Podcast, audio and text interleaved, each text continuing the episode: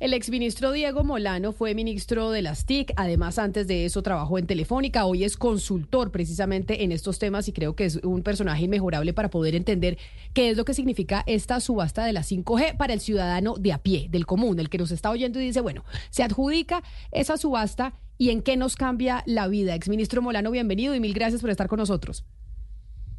Muchas gracias, buenos días a todos. Es un placer estar aquí en, Blue Radio. Ayúdenos a hacer pedagogía. La persona que nos está oyendo en su casa, en el taxi, cuando decimos que hoy se inicia la subasta de la 5G, ¿eso en qué nos cambia la vida a nosotros? Bueno, la, 5G es una nueva tecnología, es una, las tecnologías móviles van migrando, las Gs. Colombia empezó en los años 90 con la 2G, luego fue al 2.5, luego al 3G, luego al 3.5, luego cuando yo era ministro asignamos la 4G y ahora sigue la 5G y luego seguirá la 6G. Y la diferencia que hay es que eh, las velocidades de ese Internet pues son mucho mayores. Entonces la gente va a poder tener en su celular, en sus dispositivos un Internet mucho más rápido. A ver, exministro, hay algo y un debate que se da al menos desde Panamá y es quién instala la 5G, porque no necesariamente tienen que ser las operadoras. Puede ser en el caso de Panamá o de Colombia o de algún otro país, Siemens o Huawei. ¿Usted, ¿A usted le preocupa que Huawei, por ejemplo, instale 5G en Colombia? Bueno, la, verdad es que el negocio de telecomunicaciones ha cambiado mucho. Al comienzo de los 90, los operadores, eh, los, claros del momento y los telefónicas del momento, eh, se encargaban de todo, de, de, ganarse las licitaciones con el gobierno, pero también de hacer el despliegue de la infraestructura, de poner las torres, eh, de poner la fibra óptica que conecta esas torres, también de vender los aparatos, de, vender los servicios, de todo pero con el tiempo ese negocio se ha ido cambiando y hay diferentes jugadores. Entonces, hay hoy en día compañías que se dedican a montar la infraestructura física. Y ustedes se acordarán hace muchos años que uno veía en, los edificios y en los, en los cerros, en las montañas colombianas, dos y tres torres celulares, una al lado de la otra. Ahora hay unos operadores que solo hacen eso, que solo se encargan de, montar las torres y vendérselas a todos los operadores que se las pidan. Entonces ya no hay tres o cuatro, sino hay solo una y esa una se, usa, se utiliza para, para, para varios. Y, y, también pasa lo mismo con los equipos, con los equipos de telecomunicaciones, pues hay equipos de telecomunicaciones eh, de, de, Norteamérica, de Europa, de, de China, de, Asia, y pues eh, los operadores escogen quién eh, es su proveedor de, equipos, y pues pueden ser americanos o pueden ser europeos o pueden ser asiáticos. Claro, pero ya que Gonzalo se me adelantó tanto en la entrevista y nos fuimos a los que van a instalar esa tecnología 5G, porque hoy se hace o empieza la subasta de a qué operadores se les va a adjudicar ese espectro. Ya los operadores definirán a quién van a contratar, si contratan a Siemens o contratan a Huawei. Sin embargo, esa discusión que están teniendo en, en Panamá, que Gonzalo trae a la mesa y a colación, pues es una discusión que se tiene a nivel mundial y es por esta tensión entre potencias, entre Estados Unidos y China, en donde Estados Unidos le dice a sus países aliados, ojo, con poner eh, la 5G a cargo de China, porque también son temas de seguridad nacional. Los ingleses tomaron la decisión de no tener 5G con los chinos. Esas presiones en un país como el nuestro, como Colombia, usted que estuvo en gobierno y estuvo en el Ministerio de las TIC, ¿se sienten y afectan o no, exministro? Pues mire, sí, claro que afectan y afectan mucho, y afectan desde varios puntos de vista. Lo, lo primero es que efectivamente, pues Camila tiene razón, esa es una de las grandes peleas del mundo la gran pelea por el control tecnológico. Entonces, Estados Unidos, no de este gobierno ni del gobierno anterior de, de, Trump, sino de hace muchísimos gobiernos, está muy preocupado por perder, eh, digamos, esta pelea contra los chinos. Y ustedes han visto cómo eh, eh, Estados Unidos de frente se ha ido contra los chinos y especialmente contra la compañía Huawei, cuya CFO estuvo presa en Canadá eh, eh, mucho, mucho tiempo por, por, solicitud de Estados Unidos. Entonces sí hay una pelea grandísima entre los dos y realmente eh, es, es quién es el, el, país que domina estas tecnologías desde el punto de vista eh, de, despliegue de, la red, desde el punto de vista comercial. Entonces, eh, pero, es gracioso porque, pues, porque además Estados Unidos es el que lidera, la pelea, pero casi no hay fabricantes de Estados Unidos. La mayoría de fabricantes están entre Europa y China. Realmente en esta pelea, por ejemplo, los operadores de Estados Unidos tienen prohibido comprar de operadores chinos, prohibido, totalmente prohibido. Ellos, la, mayoría están comprando de operadores europeos como Ericsson. Y, y, diplomáticamente, pues Estados Unidos está tratando de, de, influir a todos los países donde tiene algún poder para que se prohíba la entrada de, de, fabricantes como Huawei. En el caso de Colombia, pues eso es, es, difícil de hacerlo y la mayoría de países es difícil de hacerlo porque hay unas leyes eh, que, que, hacen que, que, el país sea neutral tecnológicamente y sobre todo el gobierno sea neutral. Son los operadores los que escogen a sus proveedores. Ese riesgo no lo debe asumir el, el, gobierno. En Colombia hay dos leyes de neutralidad tecnológica que impiden que el gobierno tome esa decisión. Exministro, me quería meter en los detalles de la subasta y quería oír su opinión como experto. No sé qué tanto ha estado con la letra menuda de los pliegos. Hay unas cosas que a mí me parecen pues inquietantes. Lo primero es que las obligaciones de hacer y todo lo que se tiene que hacer eh, es para 10 años. Uno está viendo la velocidad de la revolución tecnológica del mundo y uno dice, si en el 2034 el 5G ya no será una cosa de pieza de museo, eso por un lado. Dos, dice el ministro Liscano que esto solamente va a cubrir el 53% de la población del país, es decir, que el 47% de la población no va a tener 5G en los próximos 10 años. Y una tercera inquietud es que el número de antenas de Colombia es muy menor respecto a lo que hizo Chile, Argentina, Brasil, México, que ya están en eso. No sé usted como experto qué opine de, esas cosas. Pues esta es una decisión muy difícil para el gobierno, pero realmente yo estoy muy contento que hoy pase esta subasta ya. Es un gran logro del gobierno de Mintic que está pasando esta subasta y ojalá que, que salga bien porque ya estamos bastante atrasados en, que Colombia se monte a este bus del 5G. Estamos años atrasados eh, eh, en, estas nuevas tecnologías. Pero aquí es, importante tener en cuenta que, que, para que el 5G sea exitoso, digamos que hay varias piezas de rompecabezas. Uno, pues el gobierno asigne las frecuencias. Dos, que los operadores tengan la plata para hacer el despliegue de infraestructura. Es que esa infraestructura cuesta muchísimo, muchísimo más que las anteriores, porque se requieren mucho más antenas. Entonces, eh, eh, eh, ah, en algunos sitios se requieren hasta 20 más antenas por cada una de 4G, en algunos sitios se requieren hasta 20 antenas de 5G. Y eso hay que pagarlo y es, carísimo. Entonces hay que poner la infraestructura de conectividad y hay que poner las torres y hay que poner la energía y hay que poner las celdas celulares y cuesta muchísimo dinero. Entonces los operadores tienen que tener los recursos. Eh, y, resulta que estamos en una coyuntura muy difícil porque los operadores están sin dinero para invertir. Eh, eh, cuando uno ve realmente en Colombia el nivel de inversión en telecomunicaciones es muy, muy, muy, muy bajo porque los operadores no tienen incentivos para invertir. Le voy a dar unas cifras. En Colombia invertimos por persona cerca de 13 dólares al año eh, mientras Chile está invirtiendo más de 80, España más de 120. Pero, doctor Molano, y le, le contrapregunto ahí, Cortigo, qué pena. no, es por echar, en materia de yo, yo, no le quiero echar la culpa al, al, doctor Liscano y a lo mejor será una cosa estructural, pero ¿qué dice nosotros como país que la mitad del país no tendrá 5G y en cambio todos nuestros vecinos le, al, final, al finalizar la subasta sí tendrán todo el país con la tecnología? ¿Qué, qué dice de, de eso de nosotros como país? Pues la verdad es que al final todo va a ser 5G. Es decir, cuando aquí empezamos con 2G, pues había una, cobertura mínima, pero todos los operadores fueron mucho más allá. Y, con 3G todavía más allá, y con 4G todavía más allá. la verdad es que Puede, que hoy en día esté planeado el 53%, pero al final del día va a pasar igual que con 3G, que ya más del 90% de la población está, está cubierta con 3G, eh, porque, porque es la fuerza del mercado, porque la gente lo va a demandar, porque la gente lo va a requerir. Entonces a mí no me, no me preocupa, porque aquí lo importante es que los operadores arranquen y hagan las inversiones que se requieren para, para arrancar. Finalmente, esto toma tiempo, porque para que la gente se pase a 5G tienen que comprar celulares nuevos, comprar celulares 5G que son más caros, tienen que eh, haber aplicaciones para, para 5G que se va a tomar mucho tiempo en que, en que eso también pase.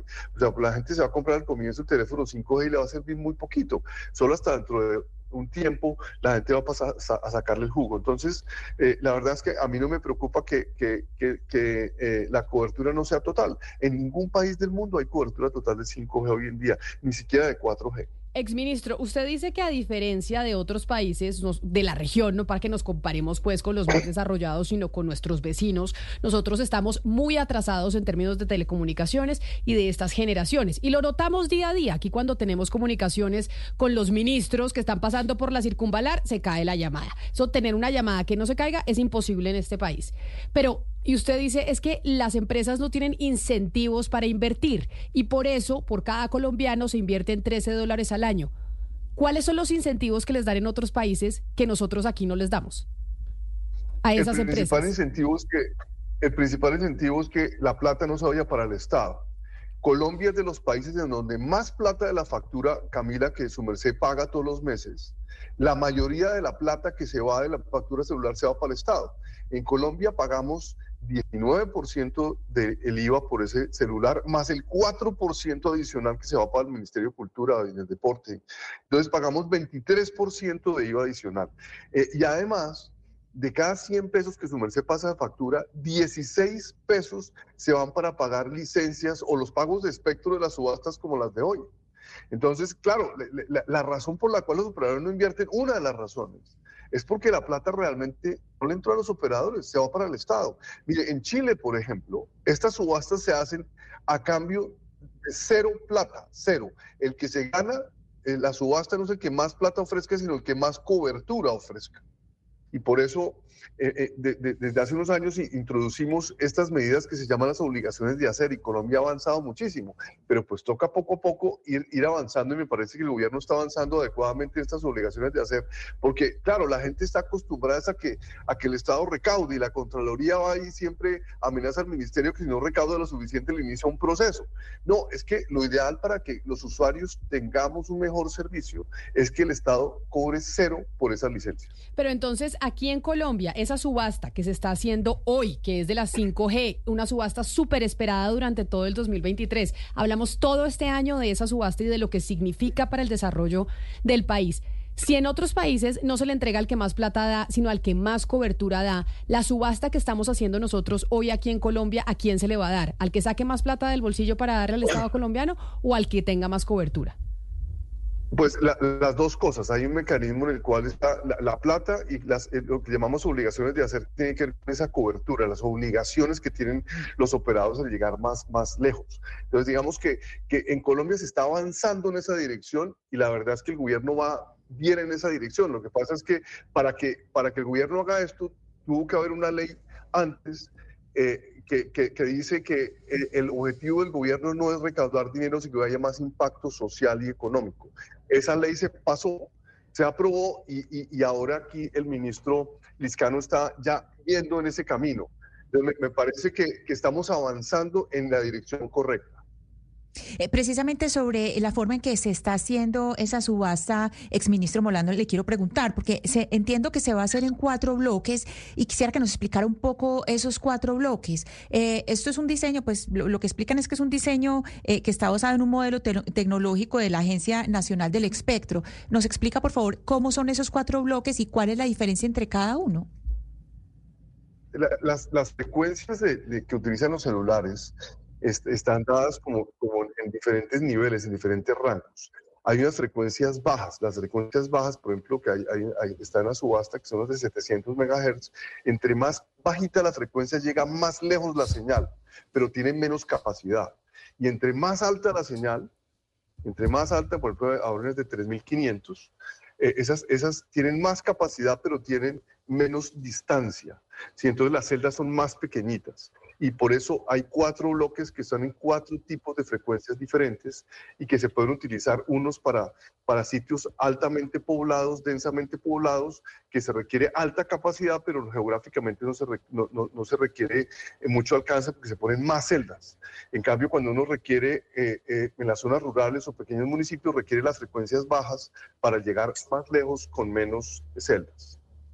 Eh, justamente por eso, exministro Molano, quiero hacerle esta pregunta porque hace unos días, hablando con una persona que actualmente está en el MINTIC, me explicaba que la 5G iba a beneficiar más a las zonas rurales, pero sobre todo, no tanto a las personas, sino eh, a las empresas, a las organizaciones eh, que tienen dificultades de, conectividad en esas zonas para poder operar.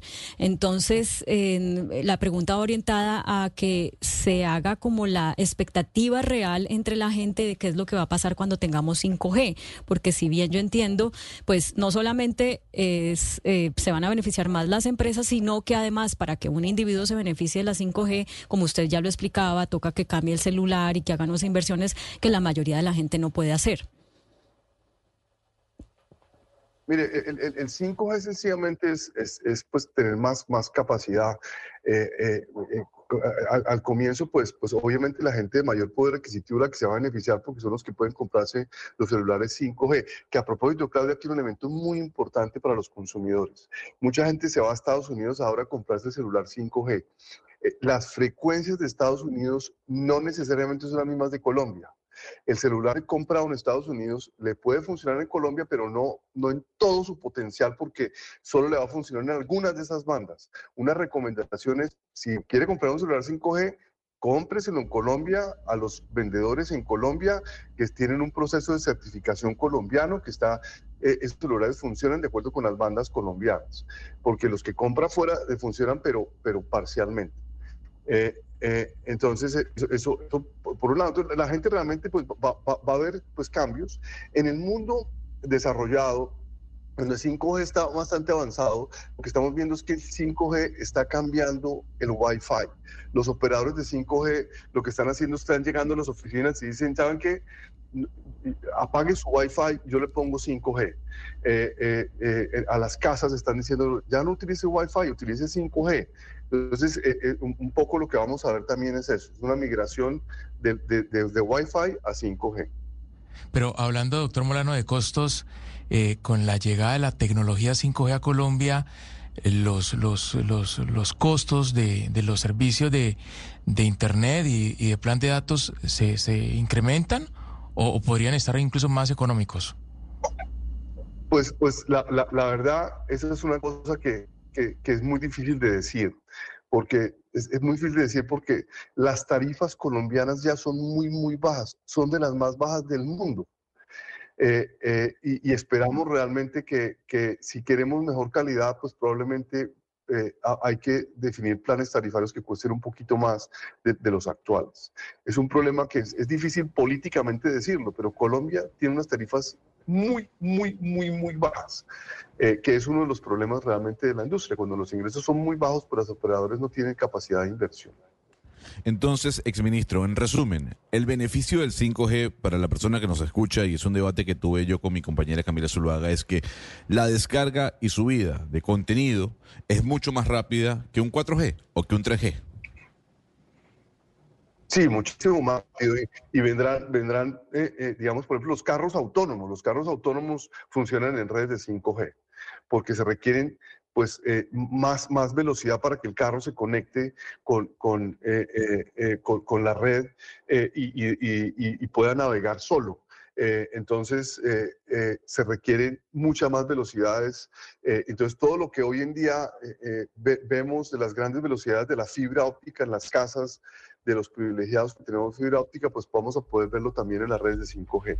Exministro, ha habido una discusión muy intensa en esta subasta sobre el papel de Claro. Hay gente que cree, por un lado, que la subasta debería ser igual para todos, pero otros, como la SIC, con Andrés Barreto y ahorita con la última persona que salió, María del Socorro Pimienta, pues le decían al ministro y a la CRC, pues que tenían que hacer eh, cosas diferenciales para que, claro, no se apoderara de, cada vez de más mercado que entiendo hoy está concentrado en el 60%. ¿Eso usted le preocupa? ¿A ¿Usted en qué posición eh, se alinea en este debate? Pues yo, yo, yo la verdad es, una decisión muy difícil, ¿no? Porque es verdad que Claro tiene posición de dominio.